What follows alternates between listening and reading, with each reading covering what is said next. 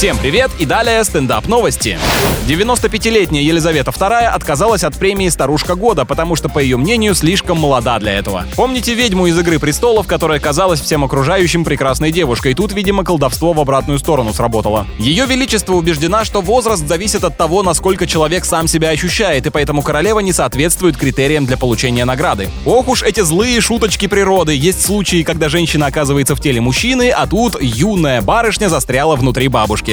Британский монетный двор будет выпускать деньги из выброшенных гаджетов. Драгоценные металлы обладают высокой проводимостью, поэтому используются в производстве электроники. Их-то и будут добывать из отходов. Вот понятный пример, как компьютерное железо превращается в реальное богатство. Все просто и ясно, а то майнинг, майнинг.